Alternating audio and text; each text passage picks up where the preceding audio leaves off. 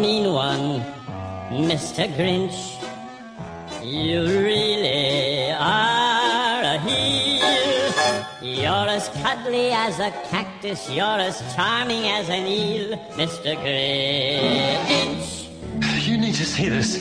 It's, uh, it's something that'll change the world and human life as we know it. He knows. He's seen the light. When Monty talks, it's painful. That's right.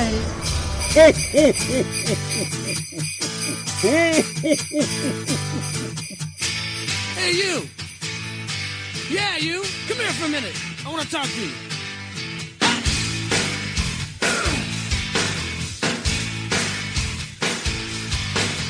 Mama says you're brain dead. Bang your head against the wall. Peace of mind. Brain needs an overhaul. You like that, Butch? I like it. Bonehead, brain dead, we're all the same.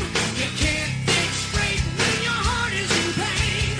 Turn around, hit the ground, time to lay a burden down. The views expressed on this broadcast of the Take 12 Recovery Radio Show are those of the co-host and guest and do not necessarily reflect those of our affiliates. The topics and opinions on today's show should not be considered as medical, psychological, or professional advice. Take 12 Radio is not affiliated with any particular 12-step fellowship. And now, here's your host, The man, Mm. the myth, Uh. the legend. the Monty Man. I'm telling you the truth, man, I ain't gonna lie to you. I wouldn't lie to you, baby. No, no, no.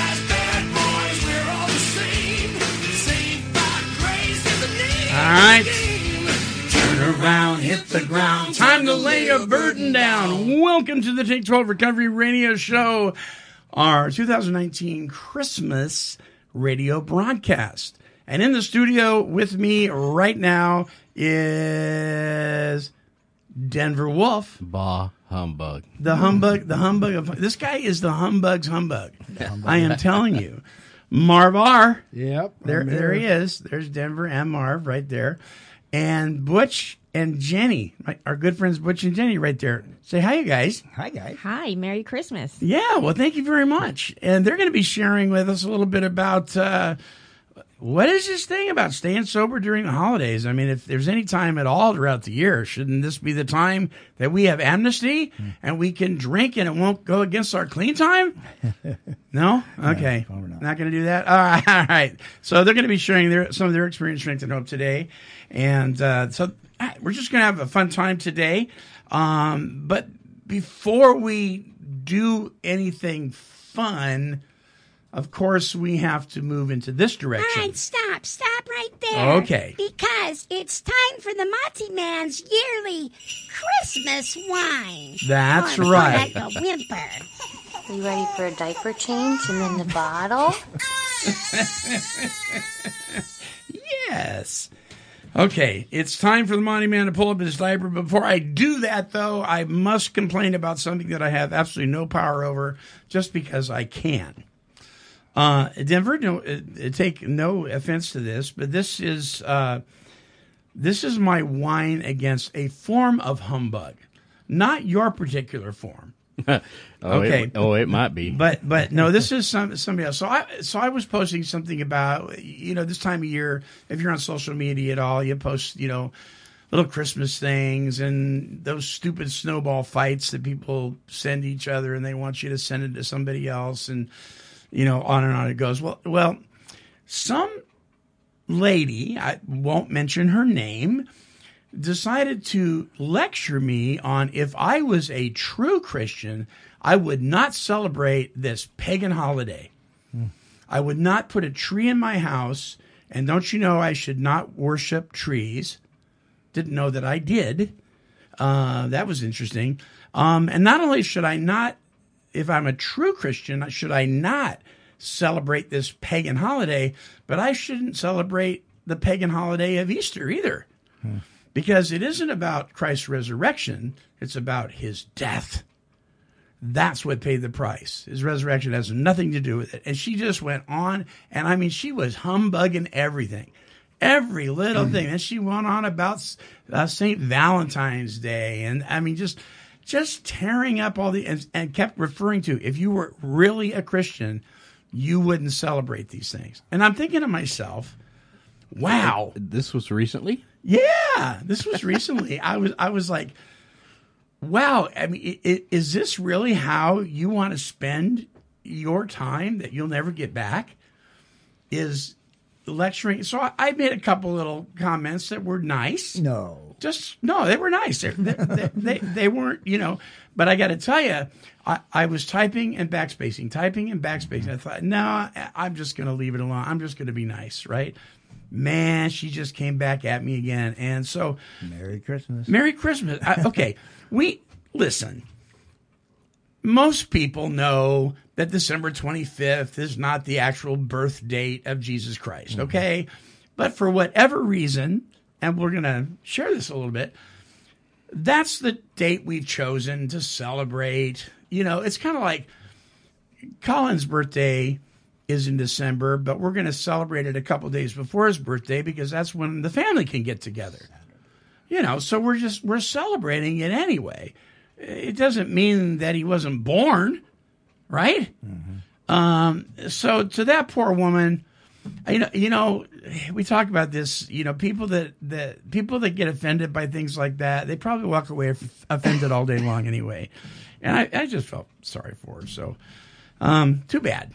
That's too bad. But here's here's a little information that I thought was some fun facts. Check this out. Decorating trees, exchanging gifts, and singing songs about Santa Claus. It's what most people think of when they think of Christmas. But for Christians, December 25th has a more important significance. The holiday honors the birth of Jesus Christ some 2,000 years ago. But we bet you didn't know that in the early years of Christianity, Christians didn't celebrate Christmas at all. In fact, there is no mention of December 25th in the Bible. Early Christians couldn't even agree on which date Jesus was actually born. It was only in the third century that December 25th became the official celebration of the birth of Jesus, most likely because it coincided with already existing pagan festivals. By the end of the 8th century, Christmas was widely celebrated across Europe. But its pagan roots died hard, and for many centuries, people marked the holiday with wild parties, similar to Mardi Gras celebrations. This would lead some religious purists, such as the Puritan settlers of colonial America, to oppose Christmas celebrations. In 1644, the Massachusetts legislature fined anyone who observed Christmas five shillings, which was a lot of money at the time. In fact, Christmas as we know it didn't really begin until the 1800s. That's when Germany's Prince Albert brought his country's longtime tradition of decorating evergreen trees to England after his marriage to Queen Victoria. When an image of the royal family next to their 40 foot Christmas tree was published in American magazines in 1848, the custom caught on in the United States as well. The tradition of sending Christmas cards also started in England around the same time. Giving gifts is a relatively old Christmas tradition, with roots going back many centuries. At first, gift giving had religious significance to remind people of the gifts brought to baby Jesus by the three kings. But the Industrial Revolution and the rise of advertising in the 19th and 20th centuries made Christmas the commercial holiday it is today, even as it continues to have religious meaning for Christians. Christmas has a long and colorful history. We bet you didn't know. Bet you didn't know. Th- There, there you go. There's some, uh, yeah, yeah. There's some useful or There's useless. Some, there's some Christmas knowledge. yeah, there you go, Denver. Yeah, give us a good hum. Give us your best humbug. yeah. How about that? All right, so um, the the battery on this is. I'm not even going to put this on, but I just thought this was.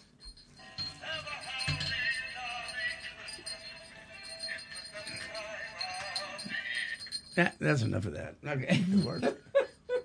Wow. Kind of gnomish.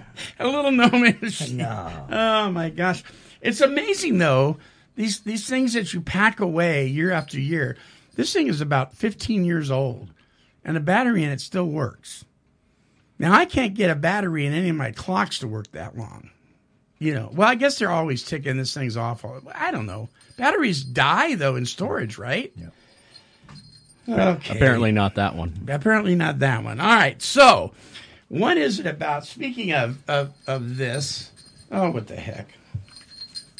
Now, does that work? No. No. Okay. Well, Maybe. um, what what is up with the Santa Claus thing? And and so here's another whine I have: people that poo poo Santa.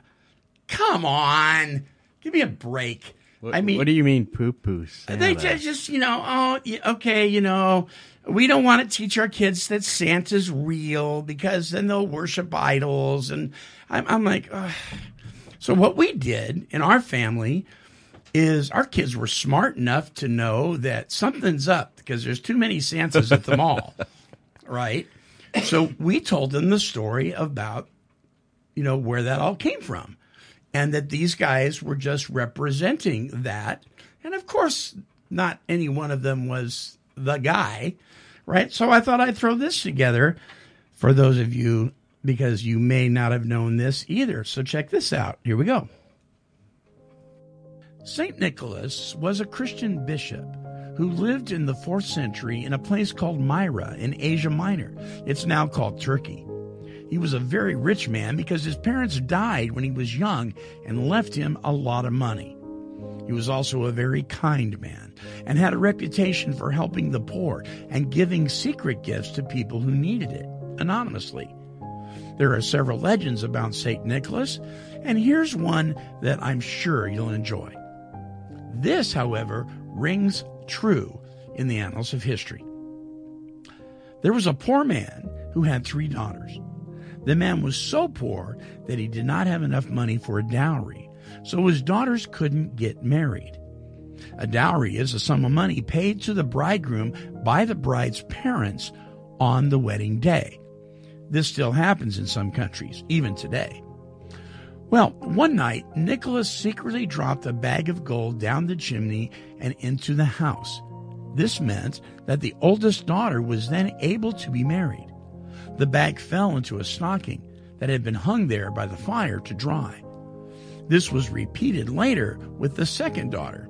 Finally, determined to discover the person who had given him the money, the father secretly hid by the fire every evening until he caught Nicholas dropping in a bag of gold. Nicholas begged the man to not tell anyone what he had done because he did not want to bring attention to himself. But soon the news got out, and when anyone received a secret gift, it was thought that perhaps it was Nicholas. Well, because of his kindness, Nicholas was made a saint. Saint Nicholas is not only the saint of children, but also of sailors. Now, one legend tells of him helping some sailors that were caught in a dreadful storm off the coast of Turkey. The storm was raging around them, and all the men were terrified that their ship would sink beneath the giant waves. They prayed to St. Nicholas to help them. Suddenly, he was standing on the deck before them. He ordered the sea to be calm. The storm died away, and they were able to sail their ship safely to port. St. Nicholas was exiled from Myra. Why? Because of his Christian faith and his love for Jesus. And later he was put in prison during the persecution by the Emperor Diocletian. Well, no one knows exactly the date of his death, but his bones were stolen from Turkey by some Italian merchant sailors. The bones are now kept in the church named after him in the Italian port of Bari. On St. Nicholas' feast day, the 6th of December, the sailors of Bari still carry his statue from the cathedral out to the sea so that he can bless the waters and so give them safe voyage throughout the year. Well, how did St. Nicholas become Santa Claus? Well, in the 16th century in Northern Europe, after the Reformation, the stories and traditions about St. Nicholas became unpopular. But someone had to deliver presents to children at Christmas. So in the UK, particularly in England, he became Father Christmas or Old Man Christmas, an old character from stories during the Middle Ages in the UK and parts of Northern Europe. In France, he was known as Pierre Noel. Some countries, including parts of Australia and Germany, present giver became the Christkind, a golden haired baby with wings who symbolizes the newborn baby Jesus Christ. In the early USA, his name was Kris Kringle from the Christkind. Later, Dutch settlers in the USA took the old stories of St. Nicholas with them, and Kris Kringle and St. Nicholas became Sinterklaas, or as we now say, Santa Claus. Well, many countries, especially ones in Europe, celebrate St. Nicholas Day on the 6th of December. In the Netherlands and some other European countries, children leave clogs or shoes out on the 5th of December, St. Nicholas Eve, to be filled with presents. They also believe that if they leave some hay and carrots in their shoes for Sinterklaas's horse, they will be left some sweets. St. Nicholas became popular again in the Victorian era when writers, poets, and artists rediscovered the old stories. In 1823, the famous poem A Visit from St. Nicholas, or Twas the Night Before Christmas, was published. Dr. Clement Clarke Moore later claimed that he had written it for his children. Some scholars now believe that it was written actually by Henry Livingston Jr., who was a distant relative of Dr. Moore's wife. The poem describes St. Nicholas with eight reindeer and gives them their names. They became really well known in the song Rudolph the Red-Nosed Reindeer, written in 1949. Did you know that Rudolph and Santa's other reindeers might well all be girls? Only female reindeer kept their antlers throughout the winter. By Christmas time, most males have discarded their antlers and are saving their energy ready to grow a new pair in the spring. The UK Father Christmas and the American Santa Claus became more and more alike over the years and are now one and the same. Some people say that Santa lives in the North Pole. In Finland, they say that he lives in the north part of their country called Lapland. But everyone agrees that he travels through the sky on a sleigh that is pulled by reindeer. And he comes into houses down the chimney at night and places presents for the children in socks or bags by their beds, in front of the family Christmas tree, or by the fireplace. Well, most children receive their presents on Christmas Eve night or early Christmas morning, but in some countries, they get their presents on St. Nicholas Eve, December 5th. St. Nicholas putting the bag of gold into a stocking is probably where the custom of having a tangerine at the bottom of your Christmas stocking came from. If people couldn't afford gold, some golden fruit was a good replacement. Well, what about Santa Claus and Coca Cola? well, there's a Christmas urban legend that says that Santa's red suit was designed by Coca Cola. And by the way, that's definitely not true. Long before Coke had been invented, St. Nicholas had worn his bishop's red robes during Victorian times, and before that, he wore a range of colors red, green, blue, and brown. But red was always his favorite. In January 1863, the magazine Harper's Weekly published the first illustration of St. Nicholas, St. Nick by Thomas Nast. In this, he was wearing a Stars and Stripes outfit. Over the next 20 years, Thomas Nast continued to draw uh, Santa every Christmas, and his works were very popular indeed. Well, this is when Santa really started to develop his big tummy and the style of red and white outfit he wears today. Nast designed Santa's look on some historical information about Santa and the poem, A Visit from St. Nicholas.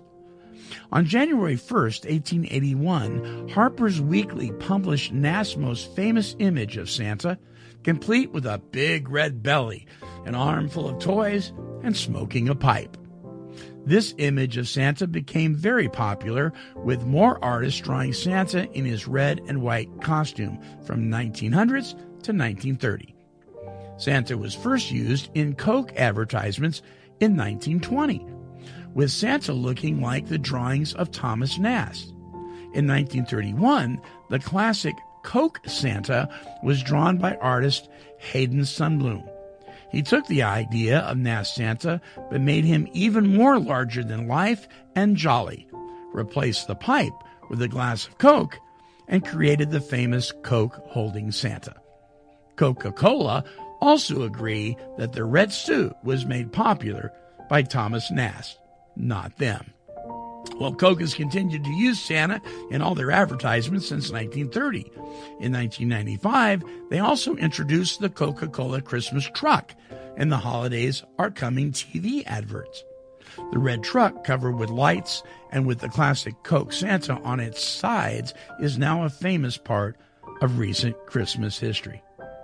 Well, there you go. St. Nicholas, a Christian bishop, one who loved Christ and one who loved giving. I bet you didn't know. No. You and Cecil were up way too late last night. Uh, so, in the spirit of all that, and and for the heck of it, uh, we're going to give something away right now. This is our first giveaway. Uh, so, the very first email. Now, now this show will be broadcasting all week long. So, we're going to give several opportunities. So, some people aren't going to listen to the show today. They're going to listen to the show midweek. So we're going to give them opportunities too. So the very first email, it'll be timestamped, and here's the email address, take12radio at comcast.net. That's T-A-K-E, the number 12, radio at comcast.net. Um, so the very first email to wish everybody and all of our listeners a Merry Christmas. That's all you got to say, right? We're going to send you uh, the Take 12 Radio Christmas Music CD, which includes the True Story of Santa, St. Nicholas, and uh, some modern Christmas music as well as some traditional stuff mixed in with some fun. And we're going to send you that CD. It's about an hour uh, of nonstop goodies for you. Um, you must include your mailing address in that email. So send us your email, the very first one to come in. Uh, we will send that out to you. And then we're going to be giving more of those away here as the show progresses. Um, one more thing that I wanted us to, to listen to, and this is an organization we've had. We've we we've had some of the officers from this organization on this show in the past. Um, it is an organization I believe in. They've been around for a very very long time, and uh, if you happen to be downtown or uh, especially at your post office, you'll see these men and women ringing the bell and some of you want to avoid them. I don't know why. They're really nice people. They they don't care if you put a penny in the bucket or not. They're always saying Merry Christmas. They're very polite, and they do this stuff totally uh, volunteer. None of these people get paid for it, and they work endlessly and just hours and hours upon end uh, to bring Christmas to the less fortunate all year round. So I want you to listen to this, and then we'll take our break and come back and play some uh, Christmas trivia and give some more stuff away. And then we're going to hear from Butch and Jenny on uh, the topic of staying sober during the holidays. Not always an easy thing, right, you guys? No. Yeah, it can be it can be challenging, and they're going to share a little bit of their story too, as well. So check this out, and then we'll take our break. The Salvation Army. What do you think when you hear the name? Red kettles? Donated clothes? Helping the homeless? These are all part of the Salvation Army, but they are only a fraction of what it does.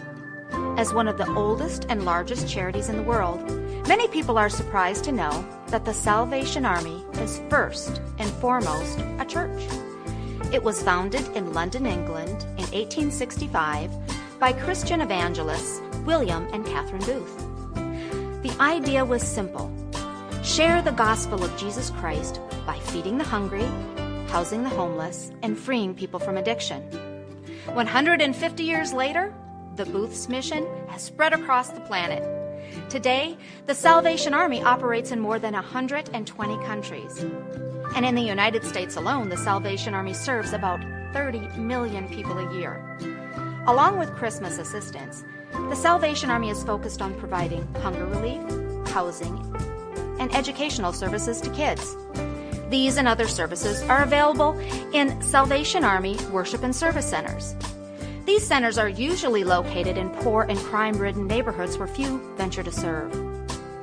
the worship and service centers are led by Salvation Army officers, ordained ministers who have studied at least two years at Salvation Army Training School. It operates stores to help fund rehabilitation centers. These centers provide free, long term treatment for people battling addiction. So, when you donate goods to the Salvation Army, your old stuff is being used to save lives. Of all the services offered, none of them can happen without the love and compassion of volunteers. Volunteers allow the Salvation Army to spend less on wages and more on serving people. There are about 3.4 million Salvation Army volunteers in the United States. Not surprisingly, the Salvation Army also needs cash donations to operate. In the US, more than 3 billion per year is raised. About $140 million of this comes from kettle donations in the 6 weeks before Christmas. America's favorite charity shares the gospel of Jesus Christ, offering its services to millions without discrimination. In the words of William Booth, the Salvation Army stands for hope. That when every other light is extinguished and every other star has gone down, this one gleams shines steadily and clearly out in the darkened sky. If only I could get to the Salvation Army, they will do something for me. The Salvation Army, doing the most good. All right, we'll be back right after this. Don't go away. Hey, check it out. The best in recovery talk and positive music radio is now available on Apple Podcasts, iHeartRadio, Spotify, YouTube, and Podomatic. Simply visit any of these platforms and search for Take 12 Recovery Radio. Listen and download hundreds of our shows for fun and for free. Also available at take12radio.com.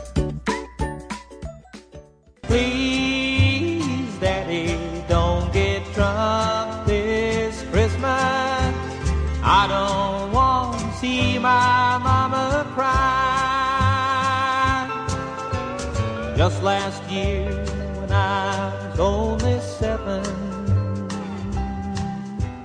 now I'm almost eight, as you can see. You came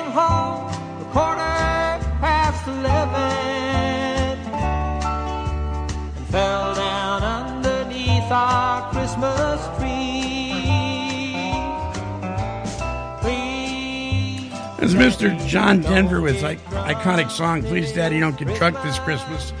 Good advice. Maybe not as easy as said, however. A lot of people experiencing um, the opposite of sobriety during the holidays. And uh, Butch and Jenny are going to share with us here in a minute. But first, we're going to play a little Christmas trivia. You guys ready to, to try this out? What do you think? Huh? Huh? Going to test your Christmas knowledge? Lean on a, a- a little bit. Okay, so uh, we'll get we'll give uh, we'll give uh, Jenny the um, the first crack at answering answering this first one. All right, uh, but we got to do a little intro to this, don't we? Little trivia intro. Ready? Go. Go. There we go. And now, And now, it's the quiz of the week. smile, Denver. That's right, everybody. It's time for Take 12 Radio's Quiz of the Week. Sponsored by that recovery magazine, the 12 Step Gazette. Visit their website at 12stepgazette.com. All right. Now, here's the Munch Man. All righty. Okay, so what we're gonna do is we're gonna we're gonna ask uh, four of these questions, and we're gonna give you all a chance to answer, and then the fifth one goes to the listeners. We're not gonna give you the answer to that one uh, until we announce the winner next week. So, uh, or on our next show rather. So, question number one goes to Jenny. Okay, how many ghosts show up in the Charles Dickens A Christmas Carol? Wow. Didn't see that coming, did I you? did not. I don't know that I've seen that movie. Um, That's Ebenezer Scrooge and Bob Marley. Bob Marley? Wait a minute, no. No, that's the you, guy- you got Bob something Marley. mixed up here, dude. Yeah, You've That's- been in there too long. That's yeah. I have no idea. something Marley. or- Marley. Yeah, yeah. Is it three? Is it three? Well, if you get it right, we're going to give you some bells. If you get it wrong, we're going to give you this. All right. So you're going to go with three? Is that your final answer? Yeah. All right. Sorry. it's actually four. Well, I was close. It's actually four. Right? Yeah. that was close. Yeah. You're yeah, good. yeah. You count. Yeah, not, not too bad. All right. Okay. All right, Butch. This one's for you. Um, the movie Miracle on 34th Street is based on a real life department store. What is it? Oh, I could get this one. Excellent. Just take a stab at it. It is definitely not Montgomery Ward. No, but No. you're kind of close. Is he kind of close there, Jenny? Sort a of, little bit? yeah. Yeah. Think of another one around. I know, big name. Yeah. Old. Yeah. We've been there. You want a clue? I'll give you a clue. Thanksgiving Day Parade. We've been there. Not to the parade, but to the store. Ah. Yeah, I know what it is, but it's not on my tongue. All right, Jenny, Yeah. tell them what it is. Macy's, right? It is Macy's. Yes. Yeah, Macy's. All right. Oh boy. I remember them It's running coming through way, the Marv. departments. Right? Right? Okay, Marv. This one's for you. All righty. In the movie It's a Wonderful Life, what happened every time a bell rang? Oh, jeez. I know this one too. Um, it had something to do with angels. I Okay. think- I think. Uh, angel got his wings. Yes, there you go. An angel got his wings. Yep. Yep. Neener, neener, neener. Let's see here. Any of you guys? No, no wings on you guys. All right, uh, Denver. This Oh. one, this one's for you, oh buddy. Oh boy, I've been anxious. In the classic, How the Grinch Stole Christmas, the Grinch was described with three words. What are they? mean, despicable. Oh. This is kind of a tough one. Mean, despicable. And I just, yeah, uh, I, I listen to a lot of Christmas music. I'm blessed by, I guess, and Uh, they were singing it the other in cheek. day. Yeah. Yeah, I don't know. I- Okay. I- All right. Do you guys know? You guys want to take a stab at it? Mean, despicable something. It seems like one was unlovable or something to that effect, but I can't. Couldn't tell you. None of them. Okay. Uh here they are. Stink, stink, stunk. Oh my gosh. Yeah, those are the three words that describe Wow. the Grinch. I'll, Stole I'll be listening the rest of the year. For that. All right. So, um, okay. So this is the trivia question for our listeners. Um, the first, uh, not the first person. Let's make it the fifth email this time. The fifth email to send in the answer, the correct answer. Okay.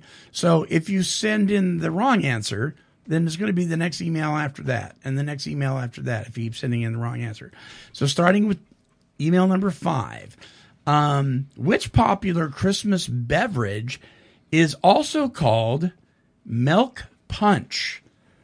Nobody here answer that. Nobody in the studio answer that. Just uh, the listeners. That's good. I don't know. So, so I don't care if you Google it. I don't care if you know it. Whatever. Just send us an email. What is the popular Christmas beverage that is called milk punch? And we will send you out the Take 12 Recovery Radio Christmas CD as well. Um, so starting with email number five.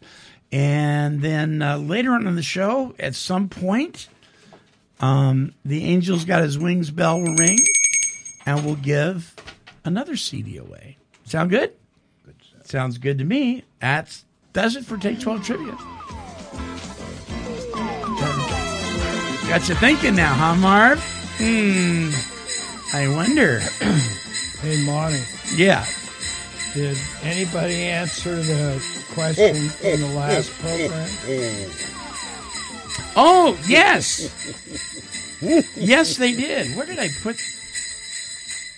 Okay, so so yeah, the winner, and I don't have their name down. I mean, do have it down, but I just don't know where I put it.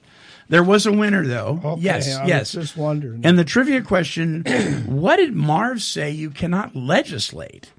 What did you say you cannot legislate? And that was what, Marv? Morality. Morality. Yeah. You cannot legislate morality. Yeah, and we did have a winner for that, All right. and uh, they re- they received uh, a, a uh, music CD from Take Twelve Radio as well.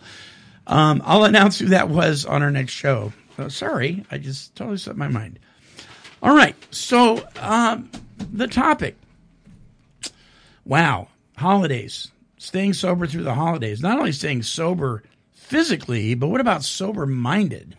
uh, putting up with, uh, you know, uh, talk about fake it till you make it is never more real than when you're hanging with the in laws that you don't get along with. Uh, that happens in a lot of families from Thanksgiving through Christmas. Um, but there's a lot of stuff going on on the holidays. And um, let's just scratch the surface. Uh, Spend just a few seconds.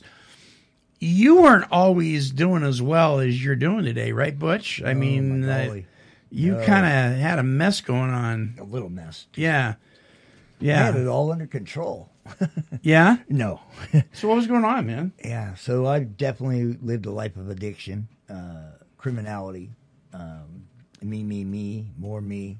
Yeah. And uh, I was pretty lost in ego and pride. Uh, ran a hard, solid muck that drove everything around me to, to like you said, stink and stunk and stank. Yeah. Yeah, it was bad. Yeah, six years ago. Um, definitely would not have recognized me as No. the same person I am today. That's for sure. Yeah. Uh, you, you've you've undergone a bunch of surgeries. Yeah. Yeah? Yeah. Seven years ago, Right. I uh, ripped my main aorta from head to toe. Uh, down now replaced by nine titanium stents, one going up into my brain. Uh, they replaced that that blood vessel, and uh, I still didn't quit. I went. I didn't even leave the hospital, and I was calling my people and saying, "Come bring me my stuff." Uh, I led right back out into addiction, and quite a while later, I finally got a pretty solid kick in the, you know, and learned, you know, there was something that I was losing. It was my family. Mhm. It was hard, Mhm. and uh, I decided I didn't want to keep watching them drift farther and farther away by my actions. So, Yeah. time to get get something going. Right. Recovery. Right. Yep. So, uh, Jenny, how long you guys been married? Uh, 31 years. Thirty-one years. Yeah. So, part of this stuff has gone on since you guys been together. Oh, yeah. Yeah. Oh, Yeah. yeah. A lot of it. So, yeah. what do you attribute to you guys sticking it out? Um, I don't know. I guess we just never gave up on each other. Yeah. Um, I just always wanted the man that I married back, and I guess I just was waiting for that to happen and Mm-hmm. pretty oblivious to the whole drug stuff. I was pretty naive to that and was in a lot of denial about how bad it was. And so I just always knew that he would come back. So deep down inside, there was this good guy. Yeah. That just was covered up by life. That before the addiction stuff happened, that drove me to, and uh, from childhood, you know, before I even hit uh, middle school, I was already stepping into addiction. So it was in there. And How, it how'd was- that start? uh, boy, I'd say it's probably uh, peer pressure. You know, hanging Right. out with the wrong crowd. Right. Even way back then, you know, just uh, living out on the road. My dad committed suicide when I was thirteen. Wow. Uh, so he uh, he didn't do it, but there was surely an open door when he wasn't around. You know, and so Right. I was angry. I, I drove hard out onto the Mhm. road, and uh, yep, I was in prison by the time I was seventeen. So uh, it it was poured out way before. Yeah. yeah, hard.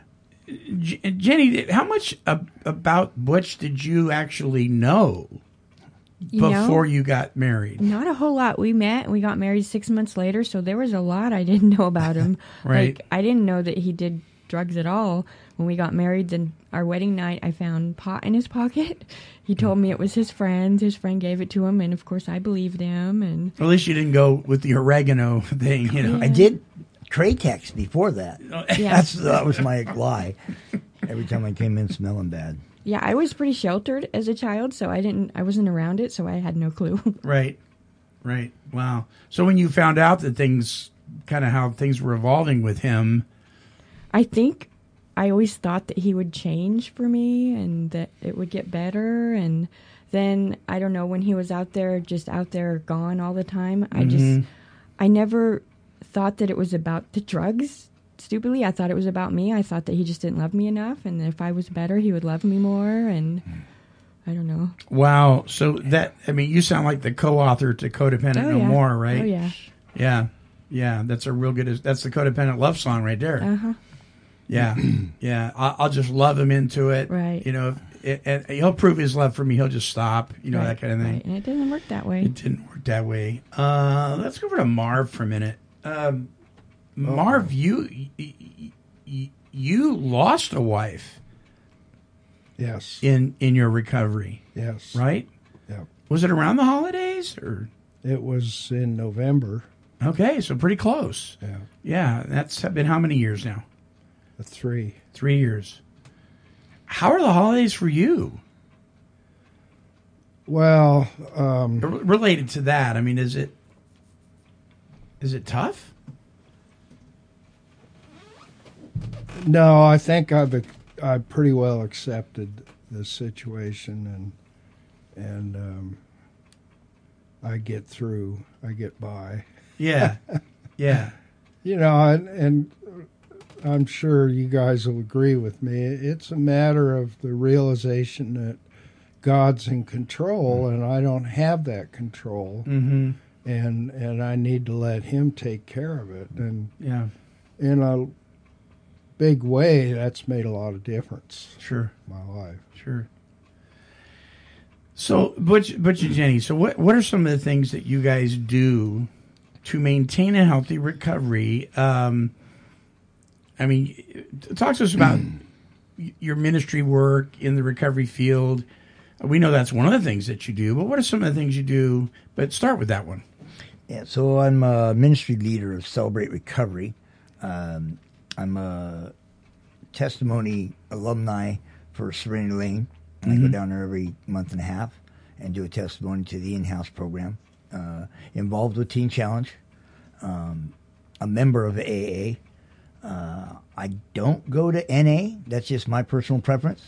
It's a place that leads to more triggers for me than it does sobriety. It's not a good fit for you. Not for me. Okay. You know, I just really I see a lot of the old in me that it, it can easily I can turn it into glorifying uh, the old behavior and actually start liking it. Mhm. My criminal behavior, my gruntness and and abruptness, and uh, it's just not.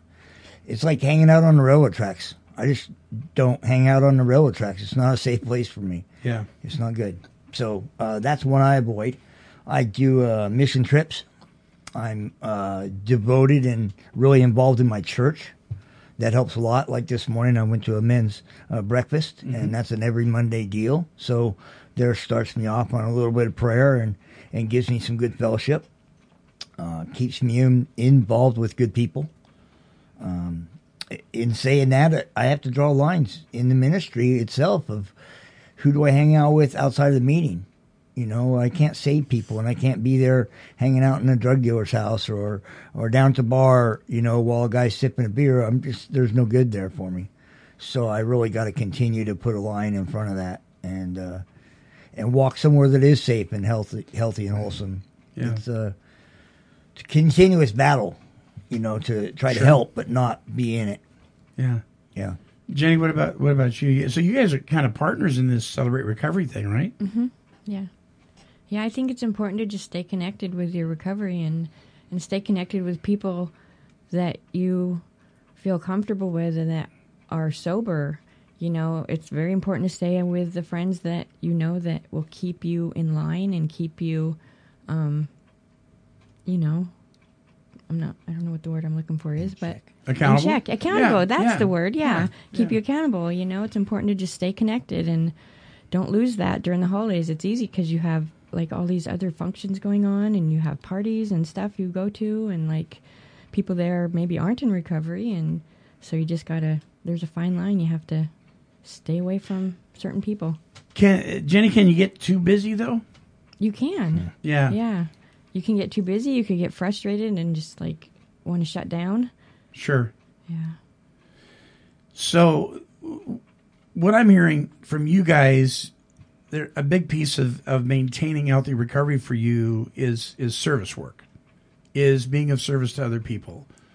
Does that help you stay out of your own head, Butch? Oh, it does a lot. Yeah. My head's a mess. It's a squirrel cage. Uh, it is. I I describe it as hurricane winds inside of a coffee can. Oh wow! It just is going constantly and beating each. You know, so uh, it's a it's another piece that I'm really working on this year. This year, fifth year, five plus years into sobriety, I'm my control and, and what goes on in my head Mhm. is my next step to work on. Mhm. Still working steps Yeah. around things that control issues, ego and pride, and and this one is a big one. uh, Staying out of my head, focusing. So, asking other people, uh, calling my sponsor. Right. Yeah. Do Do you guys ever find that your your work within the twelve step community, celebrate recovery, twelve step other twelve step programs, etc., that it- gets exhausting to the point where you just get tired of the same old thing over and over again. The people going coming in, the people coming out, the same people going out every time they come in, that kind of thing. And that's got to wear on you because you guys have been doing this for a long time, right? Is it ever, especially during the holidays, we see a lot of train wrecks. Does it ever get discouraging? Jenny, I'll ask I- you. I yeah, sometimes it does. I think, but you have to remember that to just keep, stay focused on yourself. Sometimes you know you can't just Mhm. be all about them because their recovery is their recovery, and you can't Right. just focus on that all the time. And it's hard sometimes when you just want to fix someone, but they're Yeah. not fixable at this point, and it's not their time maybe. And yeah, it does get frustrating, but you just got to move forward and you know help that next person if you can. What about you, Butch? So my our program, Celebrate Recovery, is Hurts, Habits, and Hangups. Right. Uh, one of my big habits today, or in the last years, has been that I will put in a lot of time with people Mm. and not focus on my wife and my life. Ah. I will go in all day and uh, and be overwhelmed. I'll be answering calls throughout the night. Um, something I'm working on this year again.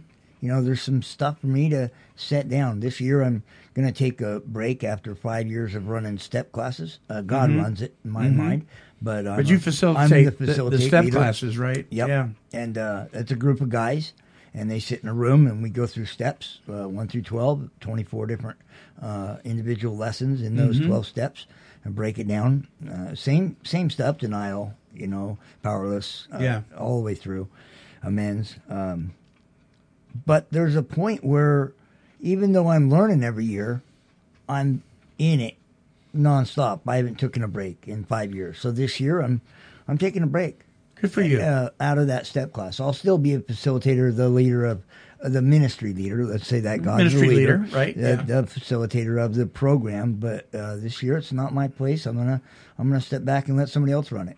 Yeah. And then you know about uh, recovery in the park. Sure, that's a big event.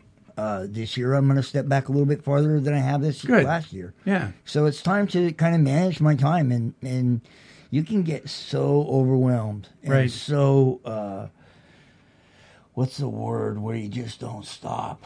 Um, Addicted. yeah, what, is that is that addicted? Yeah, it is addicted to yeah putting my hands in all the time. Right. And I think for you, a lot of it is the control you need to let go of. It's hard for don't you. listen to her. Yeah. Well, she can call you out on that She's the because one. because as a codependent, and, and by the way, listeners, we pretty much, have come to the conclusion over the years that not all codependents are addicts or alcoholics, but all addicts and alcoholics are pretty codependent, right? Um, but she could have wrote the book on codependency, so when she sees it in you and calls you out, she's probably right. Right, Butch? She is. I'm sitting. I'm, sit, I'm sitting on my hands, Monty.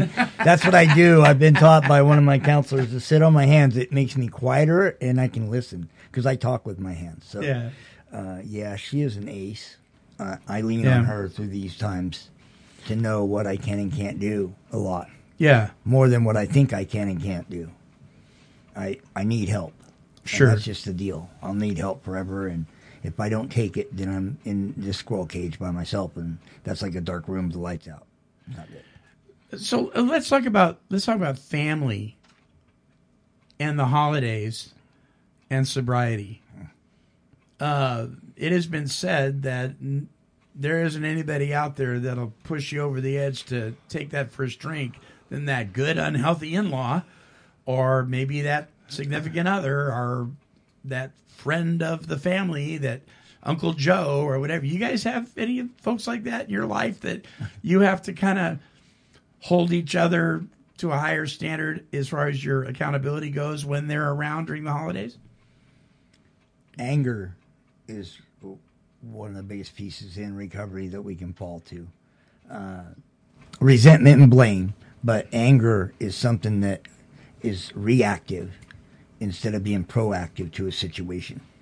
And when you're when you're reacting, you can Mhm. fall into what's the easy way. What's the easy move to get out of it? How how do we flow from there? And that's that's something that I work on, and I need help. Uh, I can get angry about money, about other people's opinions or their actions, and uh, boy, you can get in there, and I can start building up and building up and building up, and before I know it, I'm I'm already headed towards relapse. I- i- Is it is it is it easier or harder to deal with your anger issues as somebody in recovery when it comes to family around the holidays than it is other people in the program, so to speak? Is it harder for you to deal with family or I would say it's probably pretty even lately, but definitely in the past, family has been the trigger Mm. for me. Uh, Mhm. uh, my daughter, I love her. She is so much like me that I hate her uh, Mhm. because she can be just like me and she knows it all. And you know, I've told her many times I'm just better at convincing you that I know more than you. Other than that, we, you know, we'd battle forever. Yeah. Anyway, uh, she's an ace. She's changed a lot herself. Yeah. So this year's been good. So that might be a lightened piece too. That she's Sure. changing so much that we're starting to go the right way separately together. What about you, Jenny? How, is it easier to, to, to deal with family or people in the program? Um, I When it think it's pretty to- even for me. I mean, Is it? Yeah. Yeah. Yeah. Yeah. I don't think that it's any harder with the family. So, so talk about the importance of doing more than just meeting attendance. Hmm. Particularly this time of year. Yeah. I I've always uh, asked Jenny to keep me on a leash. Is the way I described it. Like going to old neighborhoods. I would love to. A, a buddy hit me up a while back, and he's homeless, and uh, I've known him since we were kids. Well, there's some triggers to her of me using with him, and not being home, but being at his house. And because he's homeless, Mm. I want to get him in the program. I want to fix him. I want to show him light. And Right. And uh, I brought him to church. That was great. But after church, I'm going home, and he has to go somewhere else. So um, that's a piece that, you know, my walk on the everyday battle, um, my spiritual, you know, fulfillment. If Mhm. I'm not spiritually full, then I'm losing ground. We've noticed it lately. We've we've been hit by uh, finances and, and job change and the schedule, and uh, so I have to pick up different meetings, or I have to make the effort to go to the meeting whether I have the time or not. But not just the meeting; it's like a fellowship. Um, uh, people that are good and wholesome. It's hard. It's uh, the meeting will only get me to the door. You know, it will only get me to the thought of what's going on in life. Right, right. So you have people in your life and Jenny, you do too, right? That have permission to yank on your chain anytime they want, Mhm. if they think you're going off the rails a little too much or or whatever.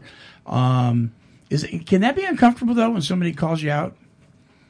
I think it depends on who they are. Like if you're very comfortable with them and you know that they know you so well and that they know what you're doing wrong and you just have confidence in them and you look up to them, then sometimes it's not so bad because you feel like they're right, you know. But sometimes when even when they are right, you kind of have a resentment towards that because like whatever, I don't want to listen to you, you know. It just depends on the situation, I guess. Sure. Like him, he can't tell me I'm wrong because that makes me resentful. Not Ah. I don't. Yeah. I stay out of that. But I think it's ha- that also has to do with the controlling thing that he works with. Like I, I've lived a long time with him, with him Yeah. being controlling and stuff, and so I kind of have learned to. I built the Yeah. codependency in her over years. That's an so- interesting statement. I built was- the codependency in her. See, I he's controlling everything now. By saying that, I'm trying to control her codependency. Yeah. So this year is man, it has been so hard to stay in my place. Right. To not tell her, Jenny, you're worthy. You you can you can ask for a raise. You can you can go do this deal. You don't need to take that. I need to keep my mouth shut and let Jenny do Jenny. Let God do his work with her and stay out of the way. Mhm. That's hard. Because Yeah. I'm the one so close to her and and it hurts emotionally not to help her. But it's her growth. Yeah, yeah. It's time to give CD away. Nice.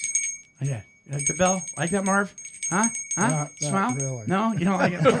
Another angel, Not Mark. really. Marv, Marv, Marv, Marv doesn't like it. Uh, okay, okay. Uh, this time we're gonna give we're gonna get not only the uh, Take Twelve Radio Christmas CD away, but also we're gonna give away Walking Through the Big Book.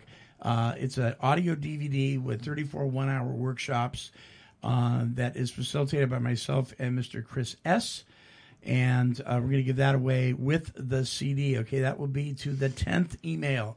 The tenth email, take twelve radio, T A K E, the number twelve radio, at Comcast.net. So email number ten, uh, and you have to say Merry Christmas. Give me your address, your mailing address, and uh, we'll announce all these winners um, on our next show.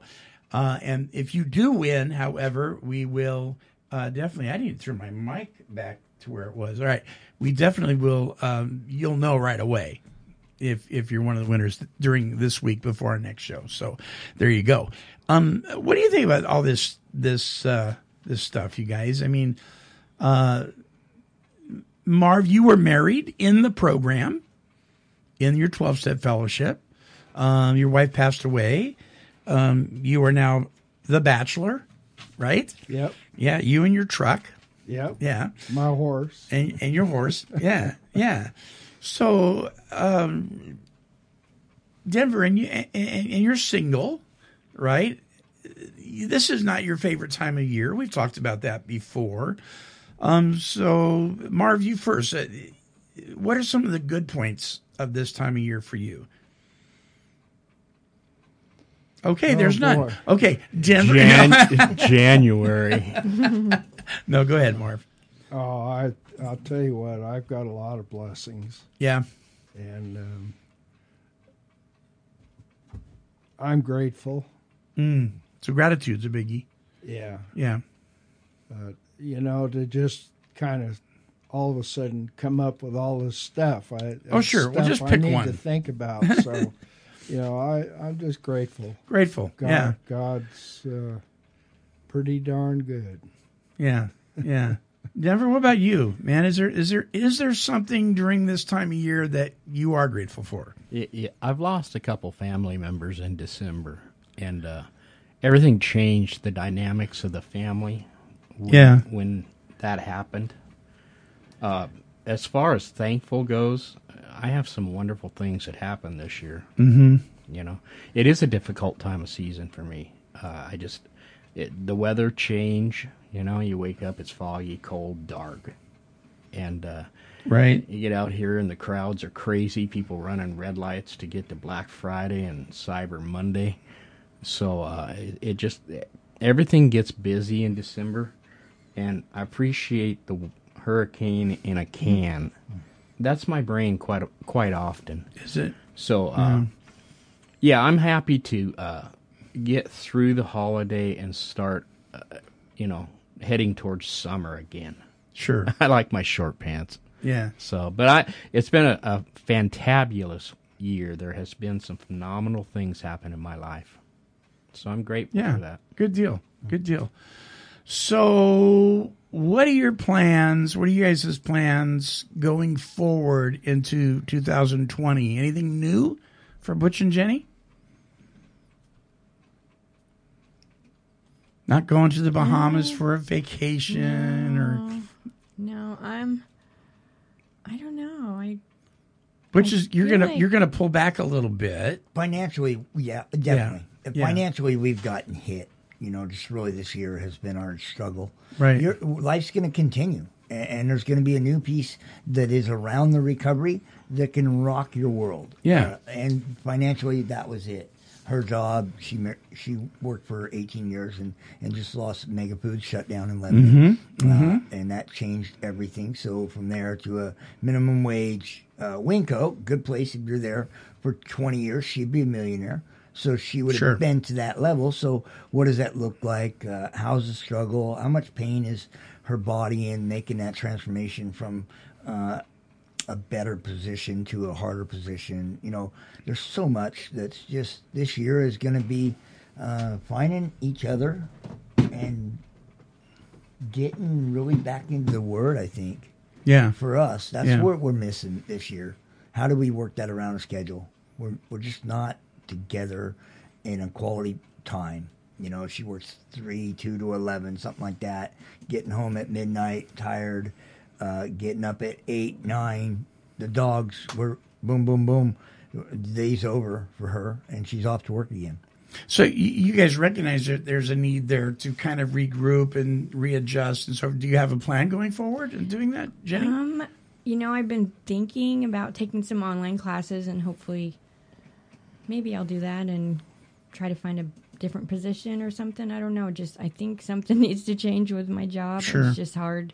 Yeah. I worked six to three for twenty years, and now I'm working three to eleven. That's kind of a difficult transition when you're used to a certain time of day and I feel like I miss a lot in the evenings. I Mhm. miss Celebrate Recovery a lot because I'm working and and I work on Sundays and so I just I would really like to find something that's like Monday through Friday and not the difficult hours and Yeah. Yeah, I just I just need to um put myself forward and make that change, I think. Sure. That's the hard part for Sure. me is stepping out of myself and doing it. Yeah. But But you guys will do it. You Yep. guys, you guys will do it. So you know, I, I know there's people are listening that that they're going through these changes too. They got to regroup. In 2020, we always have this uh, New Year's resolution thing that people say they're going to do and don't do, and blah blah blah blah blah. Right, right. But it is it's okay to have a starting point to start fresh. Yeah. Um, and, and that's a good thing. So that's people without a vision perish. The Bible says, right? If you don't have a plan, you're probably not going anywhere. Yeah. Right. So, so we have a, a dry erase board or a chalkboard at home that we bought at Hobby Lobby. It's real Mhm. cheap, easy deal. We just write scripture on it.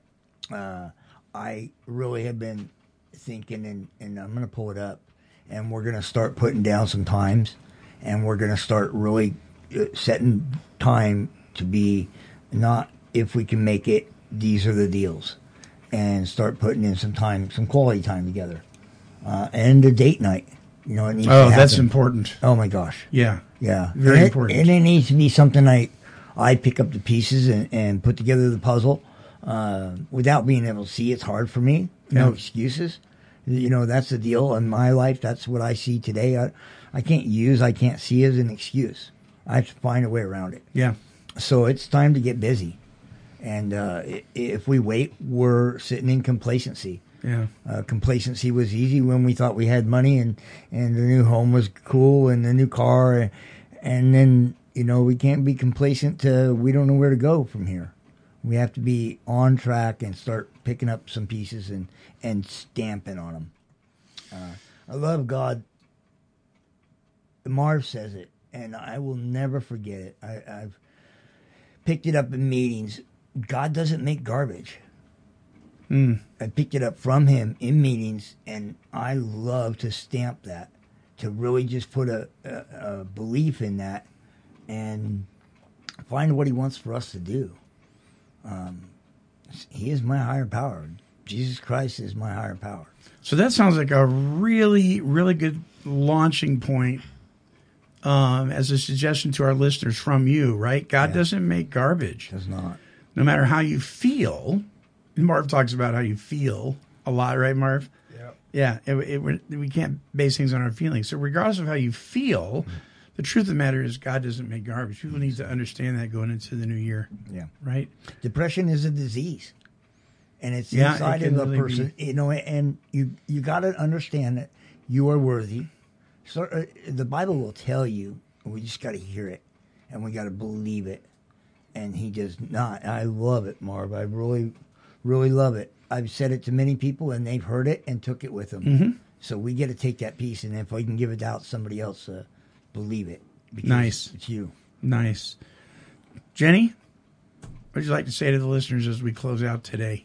Um, I don't. I agree Moving with forward. that. Yeah. God loves us all, and He just wants us to be happy. I think, and I think that if we just turn to Him, which I haven't been doing lately, I don't think I need to do that. Take my own advice, turn to God, and just move forward. Yeah. Yeah. God loves us.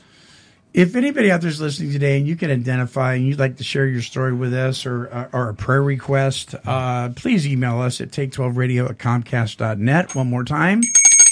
One more CD we're giving out.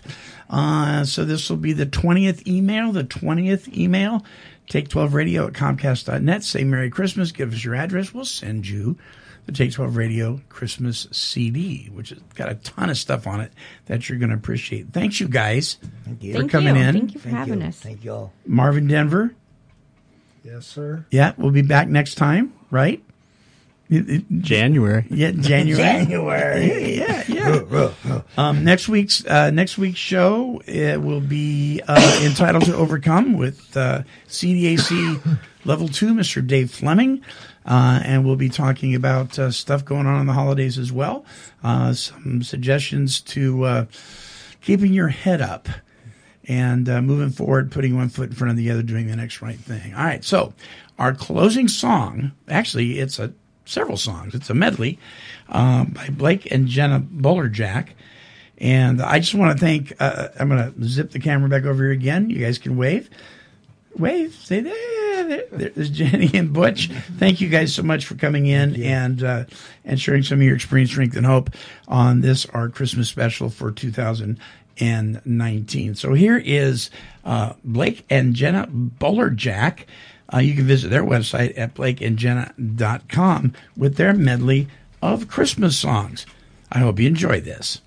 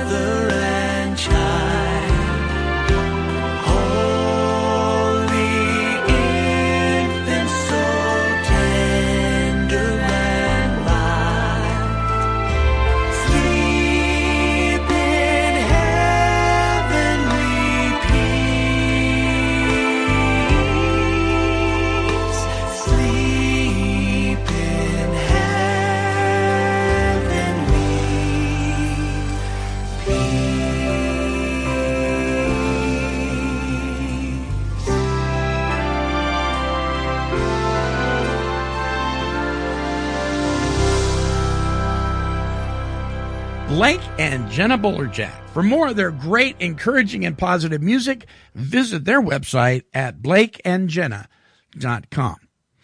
And may I take an opportunity once more to thank each and every one of you, our listeners, for tuning into our shows for almost 16 years now. The original Recovery Talk and Positive Music radio station, Take 12 Recovery Radio. And to all of our sponsors and supporters, God bless you for everything that you've done for us over the years. May you have an incredible holiday season. And a special thank you to all of our co hosts, all of our guests. The amount of encouragement, strength, and hope that you have shared over the airways over the years has been a major positive influence in so many people's lives who need hope in recovery. To all of you, thank you and God bless you. Until our next broadcast, this is the Monty Man, along with the Take 12 Recovery Radio family, wishing you a very Merry Christmas and God's perfect serenity for you. Bye bye now.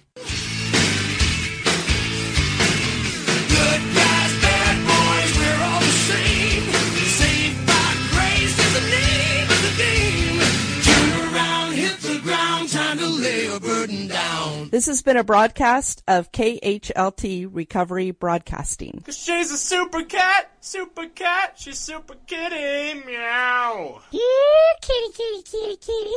Meow.